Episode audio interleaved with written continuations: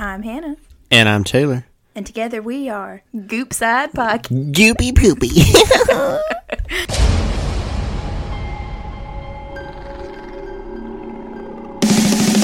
run, you can hide.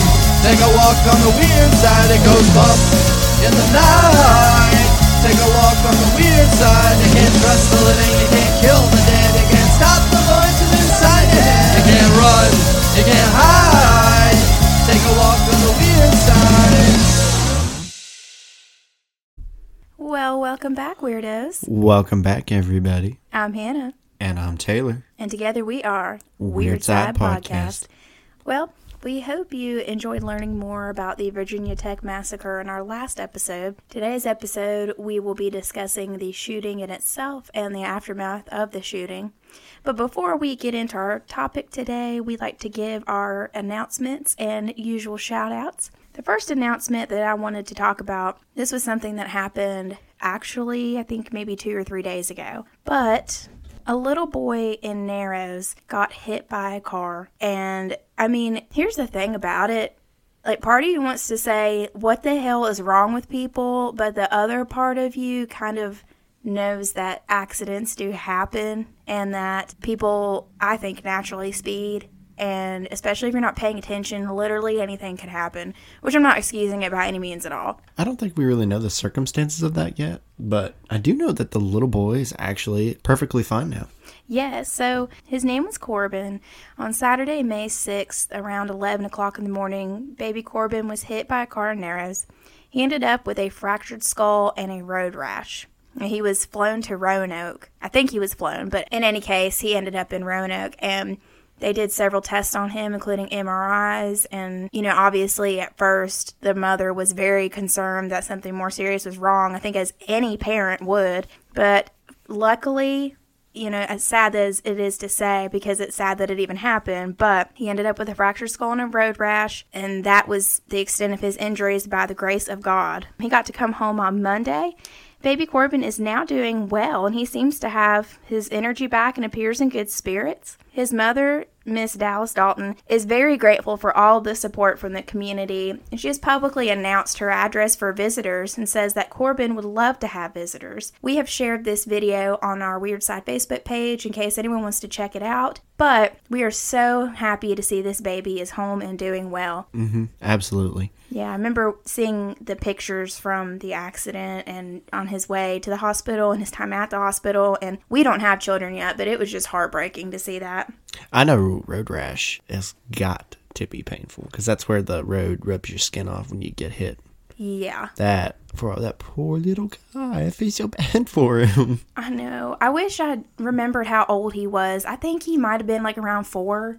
Mm-hmm. Could be wrong, but he's a little guy. And I'm just glad that he's doing better back home. The second announcement I wanted to talk about was the same thing that I talked about on our last episode. A family member of two coworkers of mine, unfortunately, was given the news that he had weeks left to live. He has cancer and is eating up with it pretty bad. And it's a really sad situation because he is expecting his first grandchild. And I think his condition has just not gotten any better at all. I mean, again, predictable if you're being told that you only have weeks left to live. However, it's still very, very sad. So he's not doing too great. From what I've heard from the family members of his that I work with, Mister Randy is feeling very lethargic, sick, weak. It's just really, really sad. So just please continue to send prayers for that family. I will reshare their GoFundMe page if you have anything monetarily to contribute, but more than anything, this family is just asking for prayers. Also, there is no update on the Pulaski Chihuahua case. As far as I know, haven't seen anything, but the case um, is still under investigation, and PETA is still offering a five thousand dollars reward for information that could lead to an arrest. I'm honestly not surprised. Like, no one has come forward. Like, I hate, I hate that. Like, I honestly do, but are you really surprised? No, not really. Sad, but if there are any updates, we'll be sure to talk about it in the future if we have any new information to share about it. And also, the last announcement I wanted to talk about, again from our last episode, Miss Crystal Candler, who had passed away suddenly of an aneurysm. She was pregnant. They were able to save her baby, but she unfortunately did not make it. Very, very sad situation. Her GoFundMe surpassed the goal, though, that they had for the funeral services and just for the family in general. They surpassed that goal about five hundred dollars. So that's great. That's really great. I'm glad to hear that. Yeah. And I've said before, you know, when it comes to someone passing away, no amount of money can make up for that. But the last thing you need to be dealing with on top of grief and losing a family member is worrying about your bills and how you're going to pay this and how you're going to pay that. So that's why we share these GoFundMe pages, because it's just one less thing that you have to worry about. It gives people time to concentrate, focus, or take whatever time they need to work through their grief, which is the issue at hand. So, Miss Crystal Candler was the director of child care at the Giles Health and Family Center. So, she was known in the community for being in charge of daycare centers around here in our area. Every person that I've heard talk about her has said nothing but wonderful things. I myself never got to meet her, but I haven't heard a bad thing about her. So, she will be very missed, and it's just such a loss to the community and to the family. So, please just continue to keep that family in your prayers. And as usual, we like to give our shout-outs for the people who have helped us get Weird Side started and on the go. Number one is Mister Derek Nowlin from Steak and Sauce Podcast. Ooh, Daddy, what's up? Derek is a funny guy, but he's also really down-to-earth, nice. One of the bravest guys I know, especially all the stories that he told us, like going through Iraq and stuff. Oh, yeah. He's and a- to be that funny and handsome, I mean, ladies. He's a really cool dude. I'm just saying, he's a catch. That's all I'm saying. But I remember when we first had the idea to start Weird Side, neither one of us had a single clue how to even get started on a podcast. So Taylor had messaged Derek because he knew that Derek had his own podcast. And Derek was has been nothing but supportive since day one when this was Weird Side was just an idea. Mm-hmm. So we are forever appreciative for him, for his support. Second person I want to give a shout out to is my bestie, Meredith, for designing our logo, and Logan for making his own version of Meredith's design. His design is the one that we use for our uploads, but we also have Meredith's original watercolor design as well. Possibly in the future, we might have some apparel with these logos on them. Mm. Mm. We're like a... a girl with bad separation anxiety. We're nothing without all of you. So true. Nothing! Nothing! And we also want to give a shout out to my good friend Icarus and Holy for writing our banger of a theme song. Mm, and a sexy honey. He's got some really awesome music out there. And mm-hmm. I've always thought that he was a very, very talented guy and musician. So be sure to check out his stuff on his YouTube. We we still listen to his intro on the way. Like, we're just driving down the road and just, you want to listen to our intro? Hell yeah. And you know what's actually cool? I had somebody who listens to our podcast just randomly start singing that the other day at work. I meant to tell you about that. She just was like... You didn't tell me about I that. I did, and I forgot. But she, me and her were just walking down the hallway, and all of a sudden, out of nowhere, she was like, "Can I take a walk on the weird side?" What? What? Catchy. You gotta tell me who that is later. Oh, I sure will. She's awesome. So yes, thank you to all those people who have helped us get our podcast going. Without you guys, we would have struggled a lot more. So we really, really appreciate all the help and support you guys have given us. Mm-hmm. But getting into today's topic, Virginia Tech Massacre Part two, the shooting and aftermath. Just want to point out to everybody, if you hear some bumps and cracks and stuff, our beautiful dog Roxy is joining us in the house today. She had some surgery, and we don't want her to be alone, so she's joining us. So if anybody hears some weird bumps and you're listening to us in the car, like, what is that? That's Roxy. Yeah, Roxy and her brothers, Reese and Rudy, love to bark, especially when we're doing our podcast. I know you guys have already probably picked up on it, but hearing dogs bark in the background is just normal for our podcast, so. Well, she's just standing listening to your side right there. If you, if you look, yeah, she's just standing there. she's, she's not precious. Feeling too good. So, on April sixteenth, two thousand seven, at approximately seven fifteen in the morning, Cho shot a female and male student, Emily Hilscher and Ryan C. Clark, in a dorm building, which was West Ambler Johnston Hall. Police initially suspected the girl's boyfriend for the shooting and believed the incident to be a domestic dispute. That is important, because this is why they did not send out an active shooter alert after this incident, which Virginia Tech Police got critiqued for badly. Well, not defending it, but I kind of see where they're coming from. You know what I mean? Like, if you come into a dorm, and I'm, I'm not saying it's like this one hundred percent of the time, okay? But if you come into a dorm and there's a female that is deceased and a male, because I'm pretty sure he was in his underwear, correct? Yes, the male was. Correct. He was in his under. Was she clothed? Um, you know? I I don't remember. I think she was clothed. Was clothed? Okay. But I think the male that was found was in his underwear, and mm-hmm. naturally, if you walk into a scene like that, it looks like a. It, it could. I'm not saying it does, but it could look like that, and I kind of don't blame them for thinking that, but right. obviously they were wrong. Because okay. it looked like a boyfriend and her, sorry, a boyfriend and his girlfriend together, but the male was not the girl's boyfriend. They were two yeah. random people. Yeah, was I think the guy was like in charge of that hall, like the that floor, advisor. Right? I believe he was the R A. I the, think, yeah. But from my understanding, what had happened was the female was attacked first, yeah. and then. The male went to her room to go check and assist on her, and that's when he was also... He must have really done it in a panic if he rushed into a girl's room in just his underwear. Very, very He true. must have been just trying to do his job.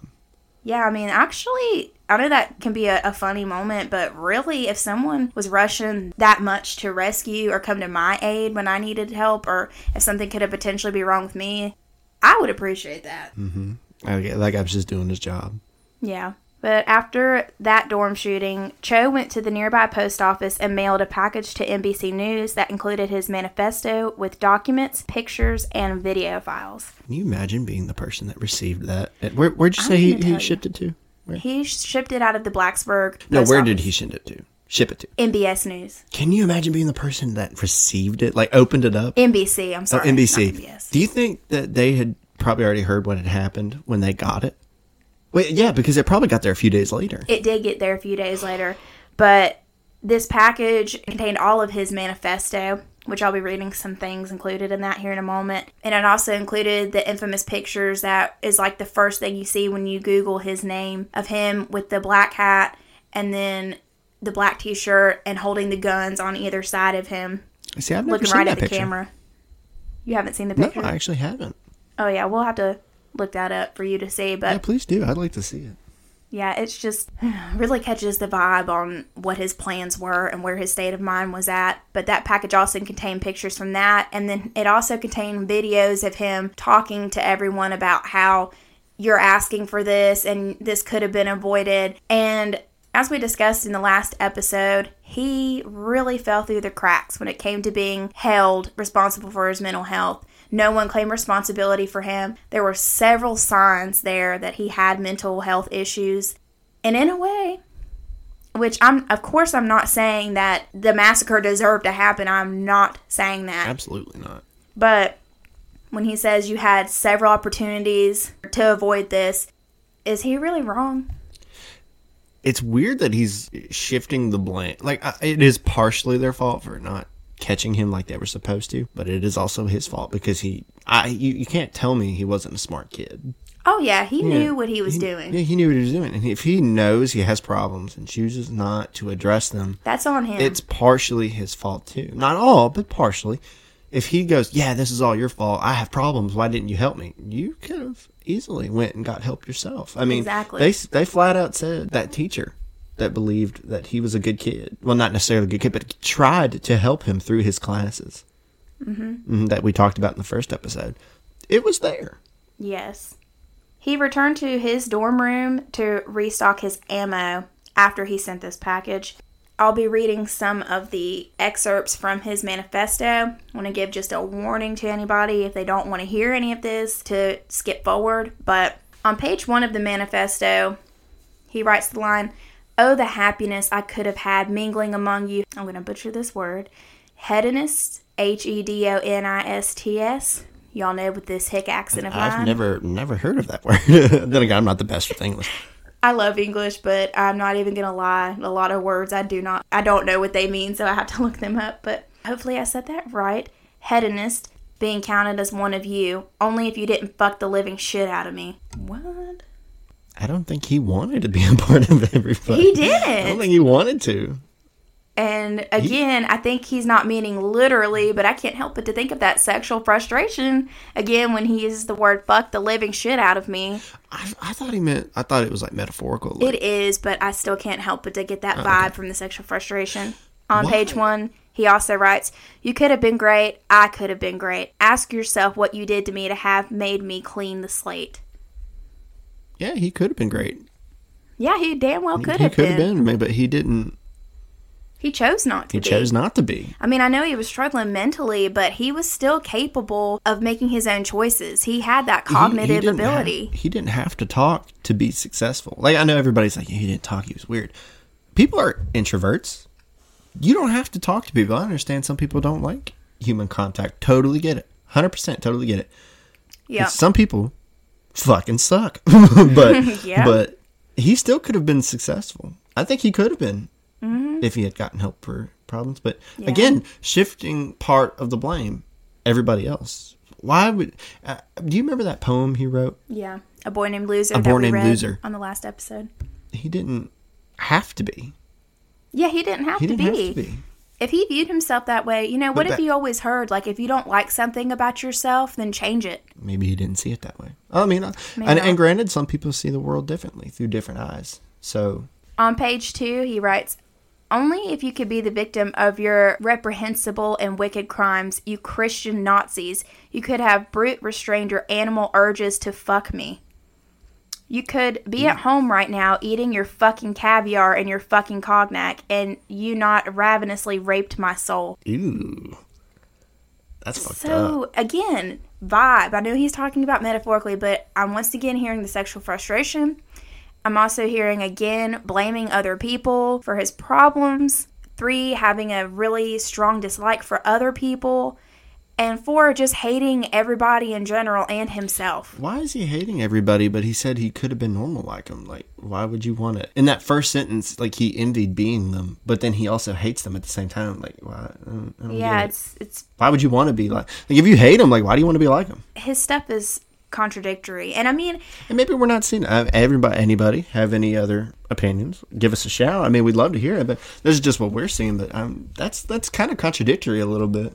Well, I mean, even with me, I, I'll be honest with you. I, I contradict myself all the time. Everybody, we're all humans. But, but.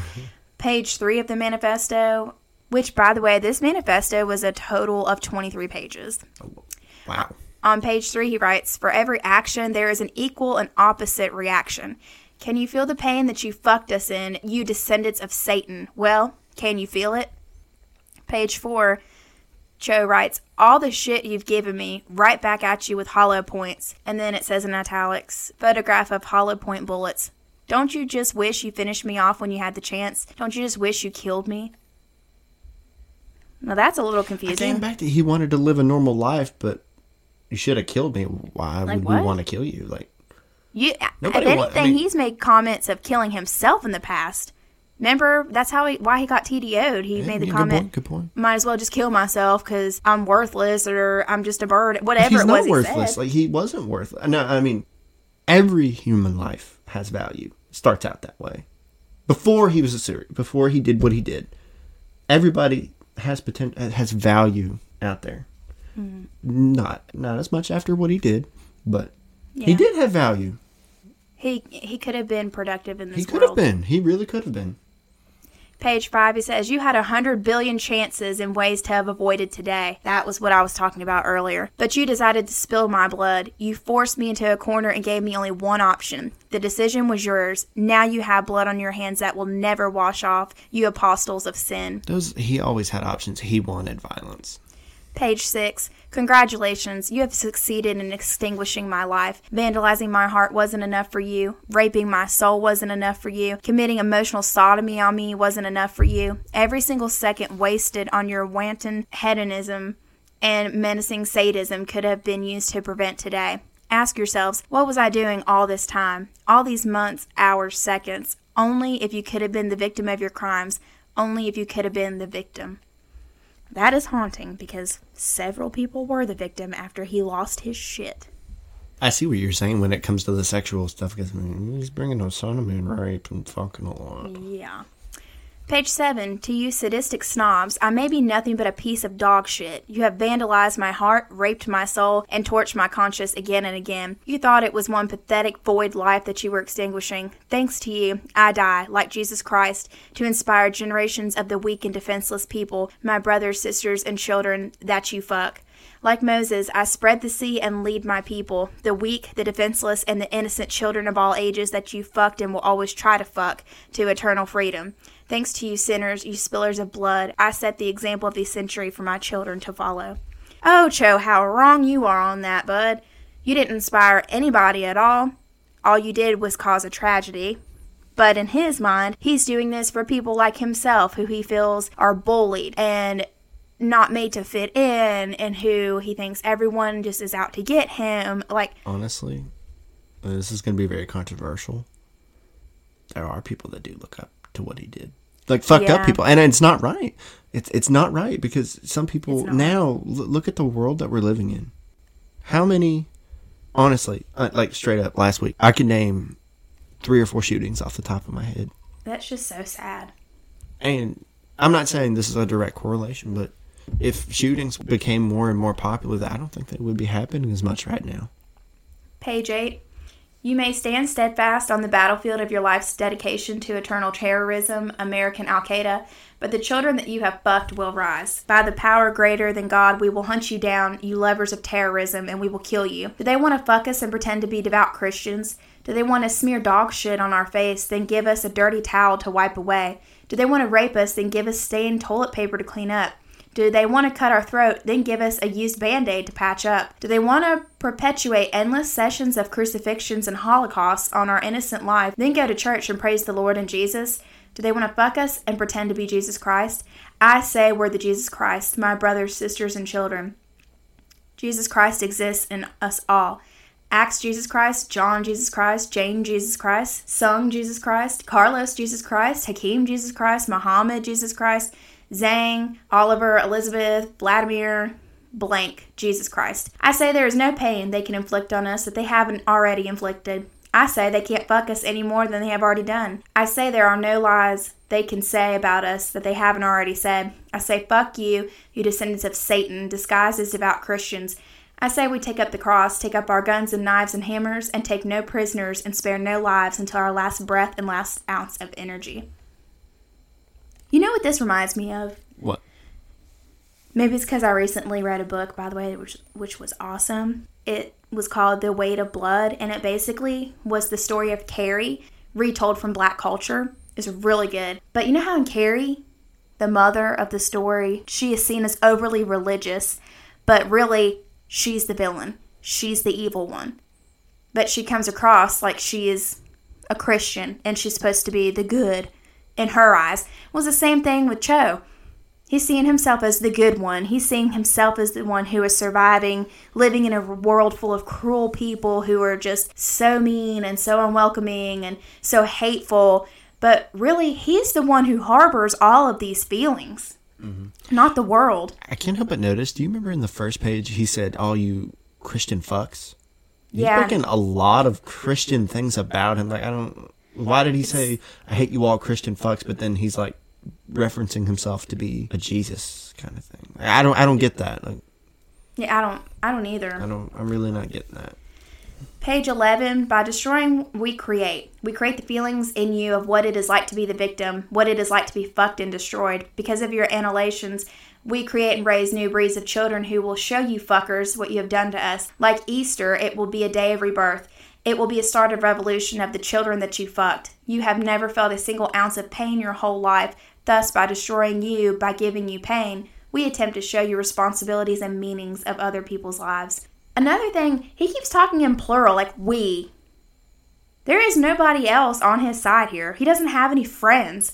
Who, I mean, unless he's just talking about the other people in the world who he views as just like him, who he views as outcasts and receiving cruel treatment from the world, but he's alone. He has nobody. He seems very self-centered here, like no one else feels pain when in actuality everyone does. Not the same pain that he felt, but it's it's it's kind of selfish. he, he keeps going. He's being selfish. I'm the victim. I'm this. I'm that. You're not. No, you're not. Like nothing you've done is good, and it like. I, mm. Page twelve. This one's a big one.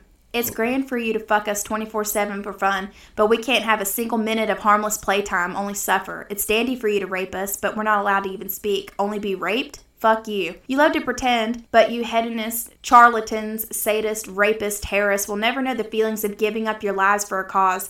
You've never felt a single ounce of pain in your hedonistic lives. You'll never give up a single can of your Bud Light, a shot of your cognac, or a half drop of your own precious blood for another human being. Only fuck the shit out of him and lie afterwards. You fucked us, now we fuck you, now we kill you. There can be no lighter penalty for masqueraded democratic terrorists who commit unforgivable acts of treason against mankind. There is nowhere in the world you can run, you lovers of terrorism. There is nowhere in the world you can hide, you lovers of sadism. You will never know when and where the weak and defenseless that you fucked will strike day, night, at school, in the public, in your home, during your most comfortable hour and protected place. You will never know how we will kill you, slash your throat, bullet in your back, torture you with knives, hammers, bolt cutters, scissors. You will always live in fear. You will never be able to go to school or work or rest or sleep. Your heart will always pound nonstop. Your sin-ridden soul will slowly eat up your conscience for the heinous crimes you have committed. So if you don't want to die a painful death, do yourself a favor. Do yourself a coup de grace and kill yourself clean, or you will endure pains you can never feel but with our hands. Kill yourself, or we will hound you down and rip you, all your friends, and all your family into small pieces. Page thirteen. We have no sympathy in killing humans who have no respect for other people's lives.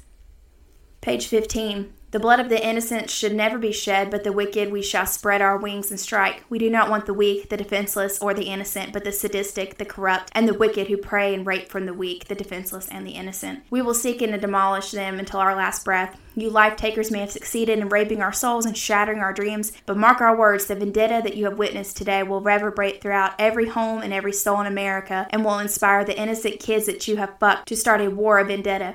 We will raise hell on earth that the world has never witnessed. Millions of deaths and millions of gallons of blood on the streets. Page seventeen.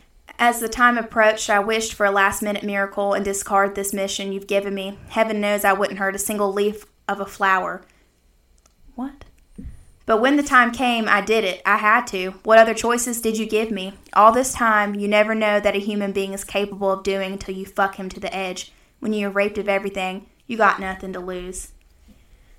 Again, like this, he had choices. This he manifesto, you can get the idea. It just rambles on and on. I'm saying the same thing.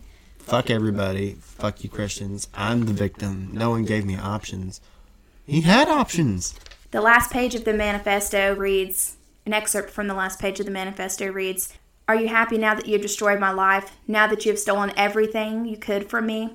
Now that you have gone on a nine eleven on my life like fucking Osama. Now that you have fucked your own people like fucking Kim Jong the second. Now that you have gone on a Hummer safari on my life like fucking Bush. Are you happy now?" So now you're throwing in politics into it? Just all over the place. I know that we can definitely get the idea in the first episode, but Cho really, the y'all, we said it at the end of our last episode. If you harbor thoughts of rage like this, this is not normal. Mm-mm. I love how he talks to himself like being a savior, like he was like this great hero. No one should look up to him for what? For any of this. Like, this is not normal. This is not good. Especially if you harbor this kind of anger. And I hate to say it, denial, because he had options. He could have been normal. He could have done this. He could have gotten help. He didn't have to be like everybody else, but he could have lived a normal life. No one forced him to do anything. Right. He made the choices he made himself. Yeah, no one took responsibility of making sure that he was taking care of his mental health.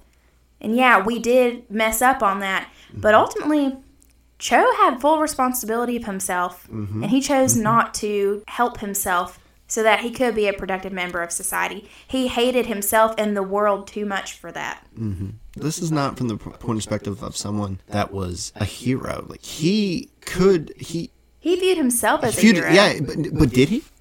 Did he? Because he wanted to kill himself too. He looked at himself like a loser. It's so contradictory. But you know how sometimes in movies the hero will sacrifice himself at the end? And I think maybe that's what he was thinking for himself.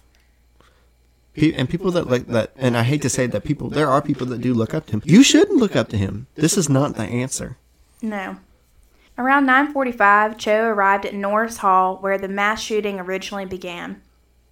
He shot at dozens of people, including many, and fatally killing thirty people. I believe he targeted the machining classes? There was a variety of classes in the building. I believe, actually, one of the classes was a French class. Oh. I don't remember where I remember learning this from, but I could have swore it, it mostly targeted machining class. I don't know why I thought that. I don't think he didn't target anybody. It was all random. Not necessarily target, but like that was the maj- like a majority of the classes that he went and got was machining. I think it was just all random. Huh. From what I researched, it was mainly all language classes. If he hated people, why didn't he target the English classes that he was in? Like, those were the people that he was around that he hated. Why did yeah. he not go to those? Maybe he just hated everybody, and I think yeah, that's yeah, evidenced well. by his attack. But Cho chained the three main entrances of Norris Hall shut before the attack. It's reported that some students saw the chains, but never reported them. So Cho goes into this building. He's armed. He's getting ready to perform his attack. But before he does, he puts chains on all the entrances into the building, the three main entrances into the building. And supposedly, before he began shooting, some people saw these chains on the doors and no one said anything. Which, again, you can't put blame on anyone but Cho. But if, if I were walking past a school or a building on a college campus and I saw the doors chained, that's never supposed to happen. That's odd. That is something that, well, not everyone has common sense, but... And I know there's such a thing called the bystander effect, where you don't speak up and say anything because you just naturally assume that someone else is going to do it. But seeing chains on school buildings, that's not normal, and that's something you would immediately need to speak up about. Cho placed a note on the inside of one of the doors with a warning that a bomb would go off if anyone tried to take the chains off the door. And maybe this is why no one said anything, but again, you could still say something without actually trying to remove the chains yourself. There's critique that if the note had been reported sooner, the police may have arrived sooner. Which, by the way, we're going to talk about the police response in a little while, but there is critique about the police response to this too. But in Weird Side's opinion, the police did an excellent job at responding to this. But we'll talk more about that in a little bit. After proceeding into the building, Cho supposedly walked around in the hallway on the second floor, poking his head in and out of several classrooms. Room two oh six was the first room to be under attack. Cho shot and killed Professor G V Loganathan, then continued shooting at students in the room. Witnesses and survivors stated that Cho remained silent the entire time. During this attack, while gunshots were going off, some people were not aware that the noises were gunshots and others were not. The first nine one one call came to the Virginia Tech Police Department approximately one minute after the shooting began. Other calls came in later. Cho ended up attacking four classrooms in total and several students who attempted to escape via the hallway. Cho would return to several classrooms and then start shooting victims a second time even. Some students survived by barricading their classroom doors and playing dead. Within three minutes of Virginia Tech Police Department receiving the initial nine one one call, they arrived on site. That's what I'm talking about. That is what I'm talking about. That is good. They responded in within three minutes, which I know that three minutes seems like three hours if you were in an emergency situation, and especially if you were in this building while this is happening. But realistically, responding in three minutes, that is very good response time. That's very good response time, especially if the phone call came in within the first minute of the shooting, and right. they responded in three minutes after that. It's four minutes has gone by when, before, right when he started shooting. Right. That's pretty good. That's, again, I know that probably seems like that was way too long for the police to get there, but look at it realistically. Yeah, the four minutes total time that the shooting began, that probably seems like a forever. That's a big campus. That's a that's, huge that's campus, and they were on it, you know, as fast as they possibly could be. So, elaborating a little bit more on this, by professional standards, this was considered to be an extraordinarily fast police response. Some of the reason why they arrived so fast was because some of the responding officers were already nearby from the earlier shooting in the dorm room. The one that we were talking about earlier. Yeah. So even just right there, it's not so, just our opinion. Like, so Cho kind of fucked himself a little did. bit. Uh, yeah, he did a little bit. Yeah. But you can tell, like, I think that the shooting in Norris Hall, the building where this main shooting did occur, I think that was planned, but I don't know if the one in the dorm building beforehand was planned or not. I don't know, but definitely if if I don't think he really thought about how fast they would respond. Right. Especially since he shot so close. Right, like it just... That was kind of his own doing right there. Right. Now, the first officers to enter the building were H. Dean Lucas, patrol, Greg Evans, patrol, Scott Craig, SWAT, Brian Rowe, SWAT, and Johnny Self, patrol. This group arrived to the second floor as the shooting came to an end. These officers described the scene as eerily quiet. Can you imagine what would be going through their heads? You get a call in that there's a shooting going on on your campus. Yeah. And you have to go. And the they, the, the shooter is at large in that building. You are in that building. Right. And imagine being these people.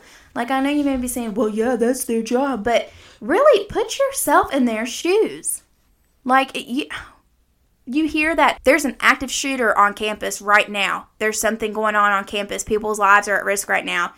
And I know that this is what your profession is, but you yourself have a family at home, but you are immediately running right to danger. Let, let me tell you something. They can, I mean, not to compare this with what I experienced, because they're totally different, and what these officers is extremely more uncomfortable than what I went through. But when I was a C O, and they told us stories about walking by someone's cell and finding them fucked up, like, it doesn't put it in perspective until that day. You know, like, I walked by a cell and found a guy that had tried to slit his throat and his wrist, and it, nothing that they taught me prepared me. Like, right. mentally.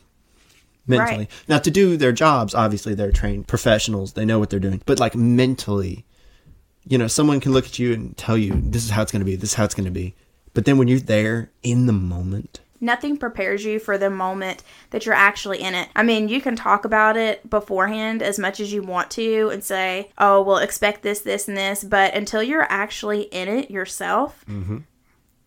It's just a whole different ballgame. And especially to be in a building. Now, I wonder if they heard, were they in the building when the gunshots were going off? Like, boom, boom, boom, boom, boom. I think they got in there after Cho was done. Was done, okay. But the second group of officers that arrived were Lieutenant Curtis Cook, SWAT, Sergeant Tom Gallimore, SWAT, Sergeant Sean Smith, SWAT, Larry Waddell, SWAT, Keith Weaver, patrol, Daniel Hardy, SWAT, and Jeff Robinson, SWAT. And this group arrived to the second floor on the other side of the building. Mm-hmm. I think what happened by the time that they were in there, this all happened so fast. And they were already responding to this fast enough. But Cho ended up committing suicide in room two eleven due to a self-inflicted gunshot wound to the head. Basically, he shot himself in the head. And that's how he ended his massacre. And it all happened so fast. It's kind of a pussy way to go out. It is a pussy way to go out. You know, to be such a, a martyr in your mind, you take the coward's way out after you do something like that. Which I'm glad that he didn't shoot at those officers, too. I mean, not because I don't want to put those... I mean, nobody should have been put in danger that day. Absolutely. No, nobody should have. No one. But definitely, I mean, those students should have not have died. And I wouldn't want them to be shot at. The police officers be shot at either. No, and I don't think that they were because, again, by the time they entered the building, yeah, was Cho was already dead. Well, guys, we're going to go ahead and take a quick ad break slash a local business shout-out break, and we will be back momentarily. Mm-hmm. Take a walk on the weird side. Do you enjoy supporting local businesses? I know I do. Well, I do too, and we hope you guys said yes as well, because we've got a few local businesses that we would love to let y'all know about. Is it product plug time? Yes, it is. Product plug! Product plug. Our first local business that we want to give a shout out to, you guys have heard us mention this business every single episode, Grace Upon Grace Creations. Gracie. Grace Upon Grace is... described as an arts and crafts store. That's what their category is listed at on Facebook, but they are so much more than just an arts and crafts store. Just like the Transformers, more that meets the eye. They do a lot of cute, personalized things that you just can't find in the store. They've been expanding more on their clothing line as of lately, and I've mentioned it several times in our previous episodes, but just cute t-shirts with saying for lifestyles on it, like mama or wifey or, or daddy. Or baseball mom or, or football Papa. Mom or whatever the case may be. And they're just cute shirts, stuff that you can't find in the store. They actually recently posted some Hey Dude look-alike shoes, and a couple of the designs I saw on there were cow print designs. Heifers. Heifer designs. But I just thought it was so cute. Like, you're not going to find that in the store. On their t-shirts, they're starting to come out with more of their spring and summer styles, and they always seem to correlate with the season of the year. They also, from time to time, will do live recordings, go live on Facebook to model this clothing that they are advertising for sale, and it's really, really cool. It's a fun time to be a part of that, and where I know them personally, it cracks me up when I go on there and see them just going to town, walking the runway in their comfort of their home. But their original product, I think that they first started out with, were the car freshies, which I have bought quite a few of them. And they, they last, I think, a pretty decent amount of time. But that's what she started out with, as my memory serves. And they are just so cute. I'm going to read a post that she actually made today. She says, "Hey, not many of you guys know, but I'm constantly mentioning how we take custom orders for car freshies." Did y'all hear that? Custom orders. What are car freshies? They're hanging air fresheners that can be used in your car, your locker, your drawers, closet, et cetera. They're perfect for adding style and fragrance all at the same time. The new thing is now we will be making them completely by ourselves, meaning we will be scenting, coloring, baking, and designing your car freshie when you order one from us. Our car freshies are twelve dollars no matter the design, color, or scent. Shoot us a message to place an order or for any questions on the car freshies. Here are just a few that we have done, and we're so excited to do so many more. And just in this post, one of the molds that they have advertised was one that I asked them to make, and it just, y'all, they're worth the twelve dollars, I promise you. Well, if you decide to give Grace Upon Grace a check out, if you use the code word WEIRDSIDE, you can get fifteen, that is fifteen percent off your order to Grace Upon Grace. So not only can you support a local business, you also can get a discount too. Discount. Monkey farts. I'm sorry, that was one of the sins on there. It just cracks me up. Yeah, they have. You think it smells like bananas? I don't know. I've never, I'm too scared. Morgan said that it actually didn't smell bad, but really? That was the other thing I forgot to mention is for those car freshies, the scent list is like almost endless. But yeah, be sure to check them out on Facebook. Our second local business that we want to give a shout out to is another one that we have given a shout out to since day one of our podcast episode, and that is Sugar and Flour. Flour and Sugar. Which, by the way, me and Taylor went there today. Yes, we did, because we uh, love sweets. Yeah, we did. I got, well, right now, their sip of the month is a chocolate hazelnut cold brew, and I really like it, because I freaking love Nutella. And it is right up my alley. It was really good. Taylor got his usual salted caramel deluxe. But this time I got a pulled pork panini. And I tried to buy it, and that wasn't was bad, good. Ladies and gentlemen. Was not bad. It was it pretty was, good. Yeah, it was really, really good. I was about to get a Caesar salad, which is also good. Yes. One thing cool about Sugar and Flour, this week, meaning May eighth through May twelfth, teachers and nurses get fifteen percent off food and beverages. So it was really cool today that I got to get a discount for being a nurse. Heck yeah. I felt a little appreciated. And after we punched in our little um, rewards number, and after they put in the discount, I had to bring my work I D to prove that I'm a nurse, but I mean, which they already know anyway, but you have to be fair to everybody. But it said up on the screen, "Thank you, nurse." That just, just little things like that make us feel so appreciated. But Sugar and Flour has special treats for the week as well in honor of teachers and nurses. They have specialty decor treats. Today, they had cute little pencil pretzel rods. So they, she made a pretzel rod that literally looked like a giant pencil. It was so cute. And she made some cookies that look like notebook paper. They say A plus on them. Also adorable. Cupcakes, cookies, cookie cakes, candy apples. Sam will hook you up.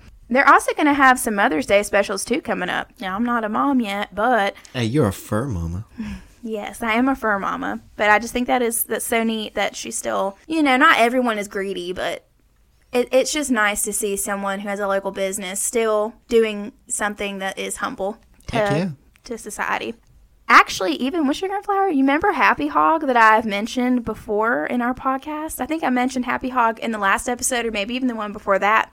It's also a new restaurant that has opened in Parisburg, and it's actually on the same strip as Sugar and Flour, and is practically across the street from them. But even Happy Hog used sugar and flour for an employee appreciation during their first month of opening. Heck yeah. So that was pretty cool. Yeah, be sure to give out sugar and flour if you're interested in getting some sweets and treats. Mm-hmm. And there's another new business that I wanted to give a shout out to. This is actually the business that Morgan from Grace Upon Grace, her partner, started, her fiance. And this one is called O G Resellers. So far, it looks like O G Resellers is a place where you can find furniture locally, and they will pick up this piece of furniture and deliver it to you for a fee. So I can still be lazy and get that cabinet that I want? Absolutely. And once again, it's a well, local business. This is the business. Product for me.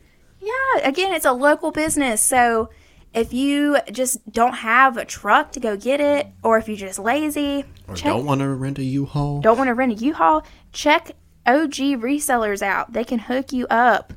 And we're actually probably going to be uh, Facebook stalking a lot because we are in need of another Curo cabinet. So check them out. I'll post the links for all these local businesses in our description.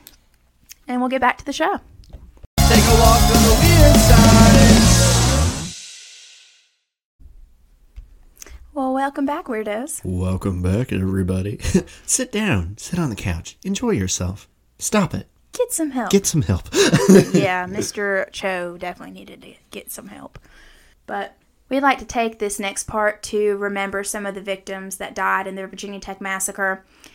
There is a website that I'm going to post the link to in our description where you can find much more detailed bios of these victims and what I could manage to come up with as far as typing and writing a short bio that I felt described the person enough. I feel like mine doesn't do it justice at all. So I will be posting that link to that in our description in case you would like to read more about it. Once again, guys, I really don't want to disrespect any of the deceased, but I really do struggle with pronouncing names and certain words in general. So I'm going to try my best here. Ross Abdullah Alameddine, twenty years old, was a sophomore English major, graduate from Austin Prep School in Reading, Massachusetts, and described as a funny, intelligent, and easygoing person. Christopher James Bishop, thirty-five years old, instructor in German and German literature, earned master's degrees in German from University of Georgia, and was a Fulbright scholar at Christian Albrechts University in Kiel, Germany. His wife also taught in Virginia Tech's German program, described as a passionate and reliable teacher.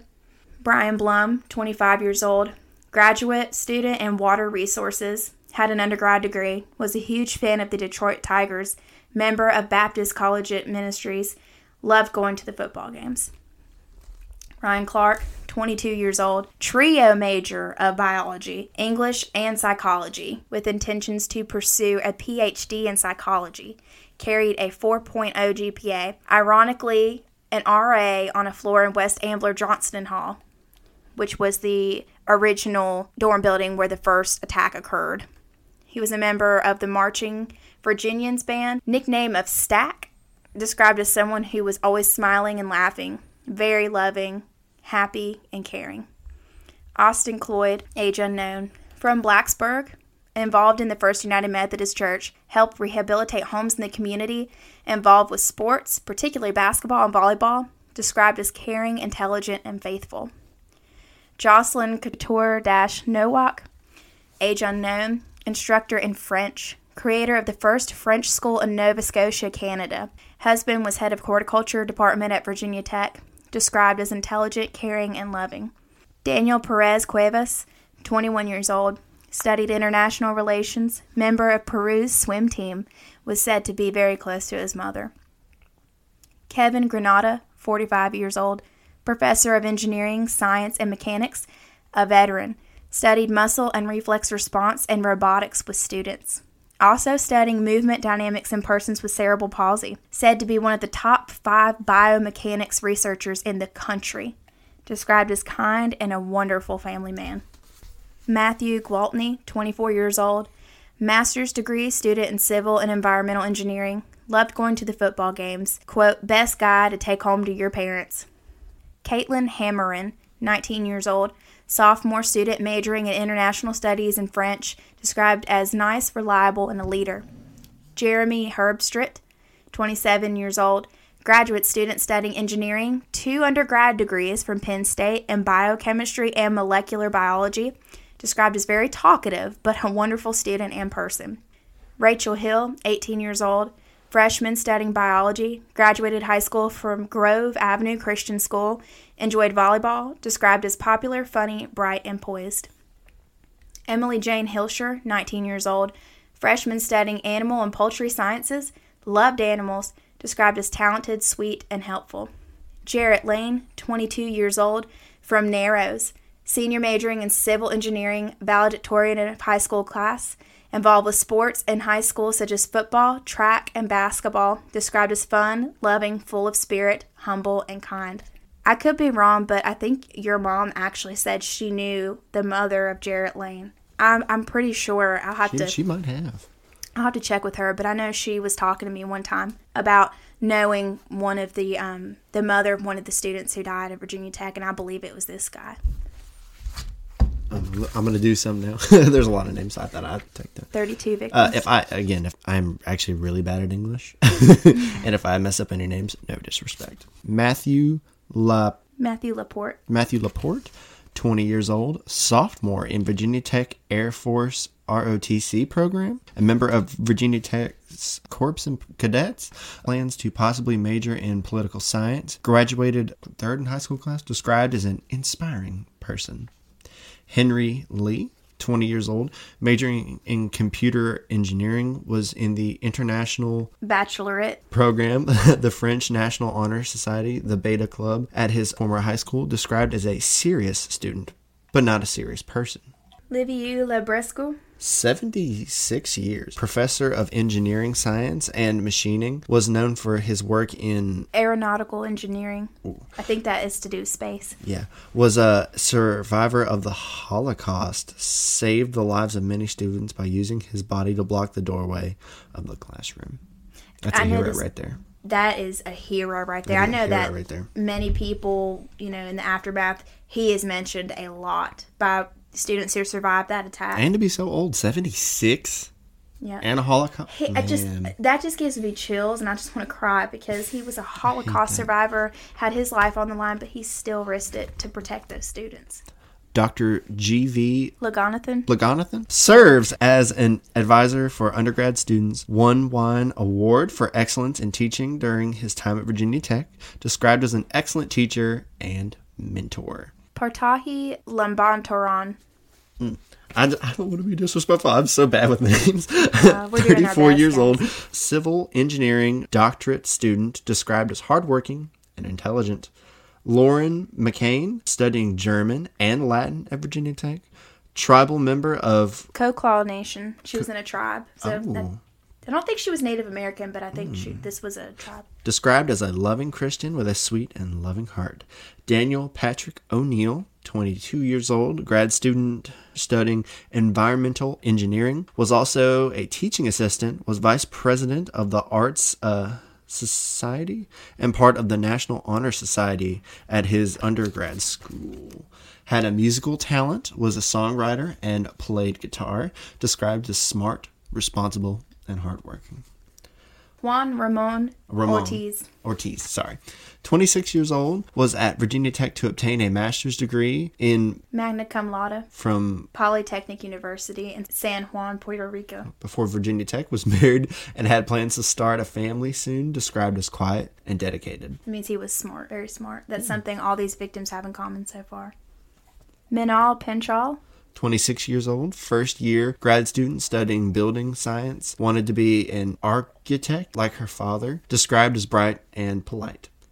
Erin Peterson played on her high school basketball team. Unsure if she was on the basketball team at Virginia Tech, described as a strong leader. Michael Pohl, twenty-three years old, was a few weeks shy of graduating with degrees in biological, biological science, enjoyed the F. athletics, particularly football and lacrosse, described as an overall good kid.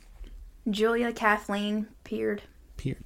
Studying for a master's degree in biological systems, the summer before had traveled abroad to research water quality issues, described as one of the nicest people that you could ever meet. And she was twenty-three years old. I was twenty-three. Mary Karen Reed, nineteen years old, freshman majoring in interdisciplinary studies, was wanting to join a sorority, was a member of Campus Crusades for Christ, seemed to be someone who radiated positively, also born in South Korea. Mm. Rima Samaha. Samaha. Sorry, eighteen years old, freshman who was studying dancing, graduating from the same high school that Cho did three years after he did. Performed with Virginia Tech Contemporary Contemporary Dance Ensemble, Ensemble. Des- described as a beautiful dancer and someone who radiated with positive energy. Waleed Shalon, thirty-two years old, studying his doctorate in civil engineering, was married and had a one-year-old son, was a teaching assistant, member of Blacksburg Muslim community, described as a nice and simple guy. Leslie Sherman, junior major in history and international relations, was a part of Virginia Tech honors program, loved to travel, always gave back to her community, described as a very outgoing and giving person. Maxine Turner, senior majoring in uh, chemical engineering, was at the top of her class in high school, had a job lined up post-graduation, did some work for Alpha Omega Epsilon, which is a sorority for women in engineering. And she created that herself. Really? I believe she did. Nicole White, twenty years old, junior majoring in international studies and German, was an honor student in high school, described as someone with great character and an animal lover. I'm sorry if I butchered any of those names. Again, I'm not bad with English, but I tried. Well, we hope to give you just a, a, even a small idea of what kind of people that these were who died. I mean, nobody deserved to die like that, but these were people who were so intelligent. I noticed a lot of them were engineering classes. Oh, yeah. Very, very intelligent people. Which is very. People described as so nice, and people who were positive, people who were funny, people who other people wanted to be around, people who make society great. Mm-hmm. It's just so sad. Like I said, guys, this was just, I did the best I could for many bios, but I just, I, I can't even do them justice. Uh, yeah, obviously you can't give these people justice just for a few words that we said, but yeah. All of them had beautiful lives ahead of them, very bright futures. A lot of people that we hate to see. You know? And I, I didn't even know the story about the seventy-six-year-old. That guy's a hero. Oh, yeah, he is a hero. Mm-hmm. All of them were it's heroes so in their sad. Own right. I mean, they were all heroes. Mm-hmm. And they all, then none of them deserved to die like the way no. they did. No. But some of the aftermaths following the Virginia Tech Massacre, we had mentioned earlier that Virginia Tech P D, they were critiqued a lot on response time. And again, I, I just really don't understand what there is to critique about their response time. Critique on response time is the shooter, or sorry, the police response from that shooter in Texas. I don't know if it was necessarily response time on that one. I think that one was more they sat out in the hall instead of going inside to get him, which is well, very exactly. Odd. I mean, that's a critique. That's a critique. That I mean, is four minutes, three minutes response time. That's pretty good. And they, I think that's really good. I, don't, I mean, we don't live in a perfect world. And granted, you know, they wouldn't have had that good of response time if Cho hadn't messed up. That was amazing response time. It was. Some people don't get that lucky. Exactly. Again, the biggest thing I can think of is that elementary school where those poor kids were, yeah. And the police force was too sorry to get, go in and get hand sanitizer, but wouldn't even go in and get those poor kids out of the building. Mm-hmm. Now, that is something worth being pissed off over. But there's honestly nothing here to be pissed off over with Virginia Tech. Some people, I guess, might critique where they should have known that there was an active shooter because those two people. But you could argue, like, how did they know? It didn't look like that. It didn't look right, that way. Right, exactly. They thought that earlier shooting was... It could look that way. You know, that's a perspective thing, but I, I mean, I I could I could see where they were coming from. And you got to remember, it takes time to investigate things. The police respond to a double homicide, and it looks like it, the scene is set up. It looks like a couple was attacked. It looks that way. It takes time to investigate and find out that that's not who those victims were. It takes time. You can't immediately walk onto a scene and say, oh, well, this guy was the R A and this girl was somebody else. And like, you just don't know that. You have to investigate. Mm-hmm. And that's why they did not send that active shooter alert at that time, because there was no reason to think that there was a mass shooter on campus. Mm-hmm. But I'll be reading an excerpt from a report done. What kind of report is it, my love? It's a report done on the shooting. It's actually, I believe, under Virginia Tech's own website, but oh. It's Chapter eight of the mass murder at Norris Hall, a k a. Virginia Tech Massacre. Police response. Within three minutes of the Virginia Tech police receiving the nine one one call, two officers arrived outside of Norris Hall by squad car. They were Virginia Tech officer H. Dean Lucas and Blacksburg Sergeant Anthony Wilson. A few seconds later, three more officers arrived by car. Blacksburg Police Department officers John Glass, Scott Craig, and Brian Rowe. And we mentioned those names earlier on in the episode. More continued to arrive throughout the incidents. By professional standards, this was an extra, extraordinarily fast police response. The officers had been near W H A as part of the investigation and security following the first incident, so they were able to respond much faster than they otherwise would have. And again, Cho set himself up for this. I mean, that didn't seem to be very well thought out, but good thing it did work out that way. They were able to get there faster than what would be normally expected. I just had a thought, weirdly enough, and I, I'm sorry to interrupt, but do you think Cho killed himself because he knew, he had realized that his mistake and that the police were there much quicker and didn't know. feel that's like a, he wanted to take them on? That's an interesting question. That's just a thought. It, it's an any, interesting by thought. By the way, if anybody has any thoughts or information that we missed, send us an email. We'd like to hear about it, you know. Oh, yeah. The two police forces trusted each other, had trained together, and did not have to take time sorting out who would go from which organization into which car. They just went together as fast as they could. And they deserve props even for that. How many times do you see, like, look at the Ramirez case or even other serial killer cases where police jurisdictions fight over who gets to call dibs on the case.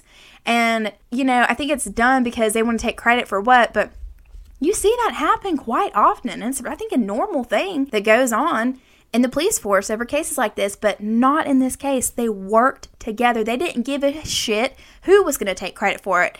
There's an active shooter. Let's go get him. Exactly. There's an active shooter on campus. People's lives are at risk. Let's fucking get in the car and go. Like, that deserves a tremendous amount of applause. And again, it just kind of like, why why would anyone critique that? That is going, I think, above and beyond because... Probably because some people believe, well, I would have responded this way in this scenario. You don't know that. You no don't one freaking knows know that. How you respond in these scenarios till you're there. Exactly. And me and Hannah can tell you. We were at a shooting. We were. The Salem Fair shooting. Mm-hmm. And... What did that happen, twenty twenty-one? I, dude, you don't think. You really you don't. You don't think. I just remember grabbing you and taking off running. Exactly. You don't know how you're going to respond in those kind of scenarios. Mm-hmm. The five officers immediately proceeded to implement their training for dealing with an active shooter. Immediately proceeded to implement their training for dealing with an active shooter. No delays. The policy is to go to the gunfire as fast as possible, not in a careless headlong rush, but in a speedy but careful advance.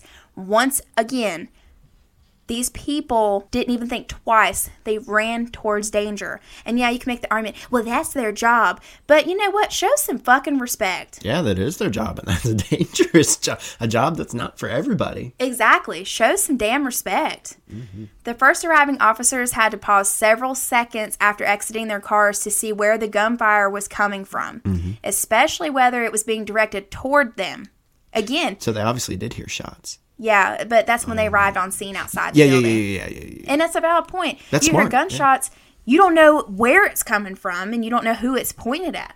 I mean, look at Waco. When that raid happened, you know, they didn't know where the gunshots were coming from, and they didn't know who they were coming at. You know, you have to assume, like, you just, you don't know until you're in that situation. Mm-hmm.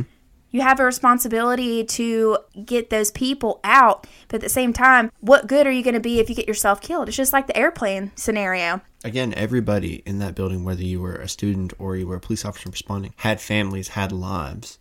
Right. You know, you got to be careful. It's just like what they say about the airplane. Like, if, if the plane's crashing and their oxygen masks come down, you're going to put your oxygen on yourself before you do somebody else because you're not going to be able to help somebody if you're dead. They quickly figured out that the firing was inside the building, not coming from the windows to the outside. They quickly figured that out. Because Cho was using two different caliber weapons whose sounds are different, the assumption had to be made that there was more than one shooter. That's an interesting thing. It is interesting. That is very interesting. And well, I, well, I see that because how many times that Cho's shooting case was very unique because a lot of shooters use what? High machine caliber guns. machine guns. A K forty-seven. Oh, not A K forty-sevens. I don't know why it's leaving me right now. Very high, powerful guns. Okay. Mm-hmm. Which are very powerful. And I see where they're coming from because a twenty-two does not. What was his other weapon? I know one of them was a twenty-two. The other one was a much stronger handgun. Right. I think it was a fifteen. I don't remember. But they do sound very different. I can totally see where they're coming from on that. Yeah, exactly. And I think that's just part of the training, you know, mm-hmm. in their area that you just don't know about. By the way, it was a point two two caliber and a nine millimeter Glock. The not, that's what it was. Okay. The twenty-two was, yeah. I see their point on that. Right. The officers tried the nearest entrance to Norris Hall, found it chained, quickly proceeded to a second and then a third entrance, both also chained. Attempts to shoot off the padlocks or chains failed. They then moved rapidly to a fourth entrance, a maintenance shop door that was locked but not chained. Maybe that's where you were getting that idea from earlier. You remember? Oh, which door was chained? No, no when end, you said uh, the classes that were going on. Uh-huh. You said something earlier about weren't the... Machining? Yeah. Maybe that's where you got this idea maintenance? From. You said it was a maintenance door? It was probably just like a normal maintenance, like a maintenance closet for like cleaning supplies or the, somebody that maintenance would use. No, remember you said earlier that you thought certain students were Targeted? attacked. Yeah. Machining kids. Yeah, machining that's kids. What you said. Because Virginia Tech is well known for their uh, uh, machining. But that's maybe where you got that idea from. Uh, engin- Why did I say machining? Engineering. I'm so sorry. Virginia Tech is well known for its engineering classes. Right. Anyway, they moved rapidly to a fourth entrance, a maintenance shop door that was locked but not chained. They shot open the conventional key lock with a shotgun. Five police officers entered and rapidly moved up the stairs toward the gunfire, not knowing who or how many gunmen were shooting. Once again, put yourself in this scenario. You don't know what the fuck is going on. Back to what we were talking about. So obviously they did hear the gunshots. And they did say it was eerily quiet. Can you imagine? Yeah, I responding? guess that does coincide I, with what that, we that said earlier. That must be earlier. terrifying. But going up those and like hearing those gunshots and then hearing quiet. So this report would actually disprove what we said earlier. I thought that they entered once Cho was already dead. That was wrong. They had already entered the building. They're hearing the gunshots. Do you think Cho heard the, the shotgun blast? To open the door. That's loud. I have no idea. That's loud. I mean, he. I feel like he might have heard that. Maybe not. I mean, they might. He might not have heard it. I don't know. The first team of five officers to enter Norris Hall after the door lock was shot were Virginia Tech Officer H. Dean Lucas, patrol; Blacksburg Officer Greg Evans, patrol; Blacksburg Officer Scott Craig, SWAT; Blacksburg Officer Brian Rowe, SWAT; and Blacksburg Officer Johnny Self, patrol. They were followed seconds later by a second team of officers, Virginia Tech Lieutenant Curtis Cook, SWAT; Virginia Tech Sergeant Tom Gallimore, SWAT; Virginia Tech Sergeant Sean Smith, SWAT; Virginia Tech Officer Larry Waddell, SWAT; Virginia Tech Officer Keith Weaver, patrol; Virginia Tech Officer Daniel Hardy, SWAT; Blacksburg Officer Jeff Robinson, SWAT. We had already mentioned all of the officers earlier on in the episode, but they deserve to be commended, honestly. Both teams had members from more than one police department. The first police team got to the second floor hallway leading to the classrooms as the shooting stopped. The second police team that entered went upstairs to the opposite end of the shooting hallway on the second floor. They saw the first team at the opposite end of the hall and held in place to avoid a crossfire, should the shooter emerge from a room. They then went to clear the third floor.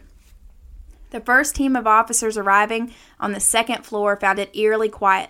They approached cautiously in the direction from which the shots were fired. They had to clear each classroom and office as they passed it, lest they walk past the shooter or shooters and get fired upon from the rear. They saw casualties in the hallway and a scene of mass carnage in the classrooms, with many still alive.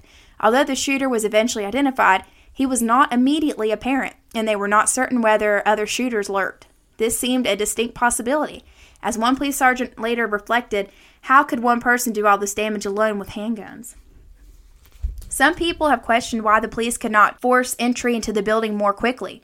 First, most police units do not carry bolt cutters or other entry devices. Such tools would rarely be used by squad car officers. They usually are carried only in the vans of special police units. Well, Cho's attack was very thought out. Um, I, I don't know if a lot of school shooters chain the doors. True, true. Uh, so obviously, you know, like I, I don't think at that point it was very common or normal for them to, to chain the door shut. So they, I bet they didn't have it. Second, the windows on the first floor are very narrow, as on all floors of Norris Hall.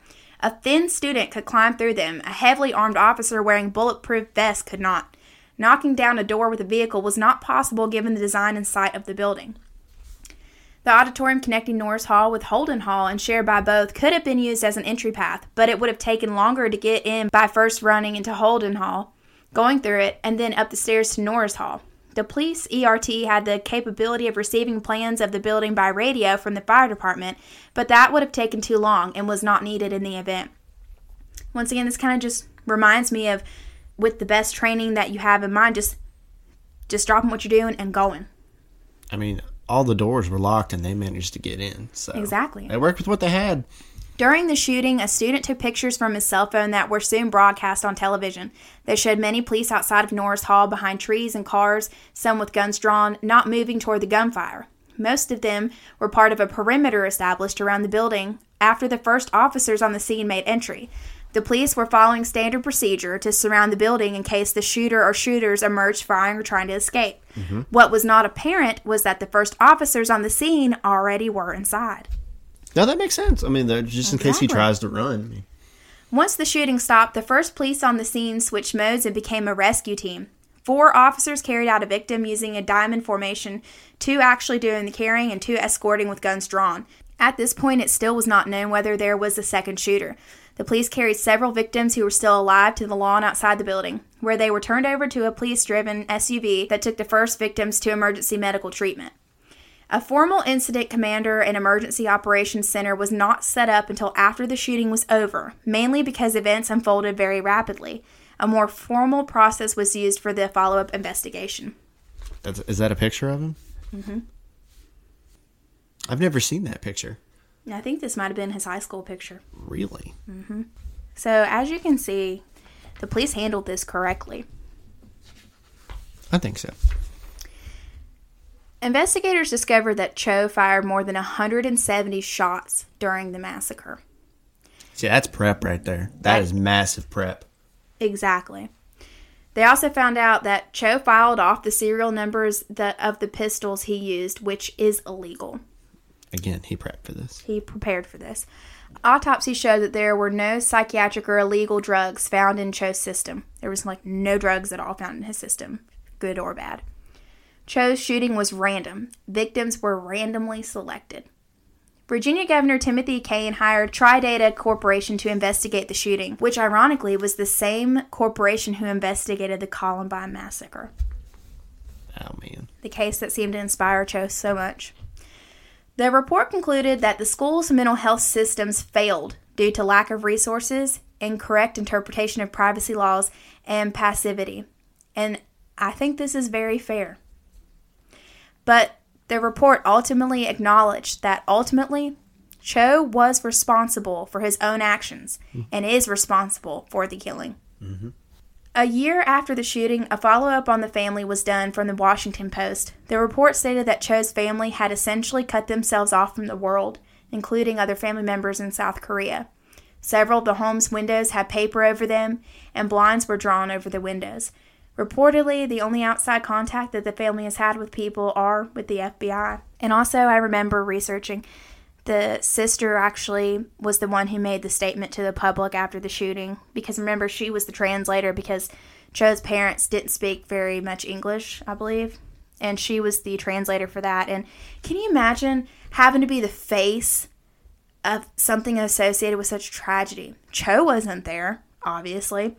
And his parents couldn't speak, so that was given to the sister to do. She essentially told the world that they are shocked that he did this and that they're ashamed. And as we can see from this report that was done a year after the shooting, they still remained ashamed. Maybe even to this day still. I wonder where they are now. I'm not sure, but I think they have essentially cut themselves off from the world because of this tragedy and because of the association that they're always going to have for their son's actions. And it's just really sad. Mm-hmm. And I'm not even going to lie. A lot of people think it's judgy of me, and that's fair. But I really think that your children, in most cases, now there are some exceptions, but in most cases, your children are a reflection of how you raised them. But my personal opinion, just from studying the case and the case alone without any other outside factors, I think this is an exception to my little philosophy. I don't think that Cho's parents are to blame. I think they tried to help him with what they could. But ultimately, once again, Cho was responsible for his own actions. His influence on the campus post-massacre, good and bad. Virginia Tech, obviously, just like you should in every major event in your life, learn from it and see what you can change to better yourself and better preparation for something in the future. God forbid. You know, it makes me sad that there are more shootings going on in the world, but I most certainly hope that one never happens again at Virginia Tech or anywhere in the world, but you just don't know. That would probably be a good question for Whiskey, but due to the fact that he does work with Virginia Tech Police Department and he's an officer, he is not able to disclose a lot of information about the Virginia Tech Massacre, which we respect, but I do believe that the Virginia Tech Police Department, even though they did a great job at responding, they still learned from the incident, and I think they still changed things in their preparation plans for the future if another shooting occurred. Mm-hmm. I mean, Every, I mean, this this changed not only that how they responded, but how other campuses responded and how mental health really should be taken seriously. Yeah. But unfortunately, just about as anything in life, there is good and bad to everything. And unfortunately, Cho did leave some negative influences on people out there. This is a report that I've obtained from the F B I. The names are anonymous, and this was a report written on April nineteenth, two thousand seven.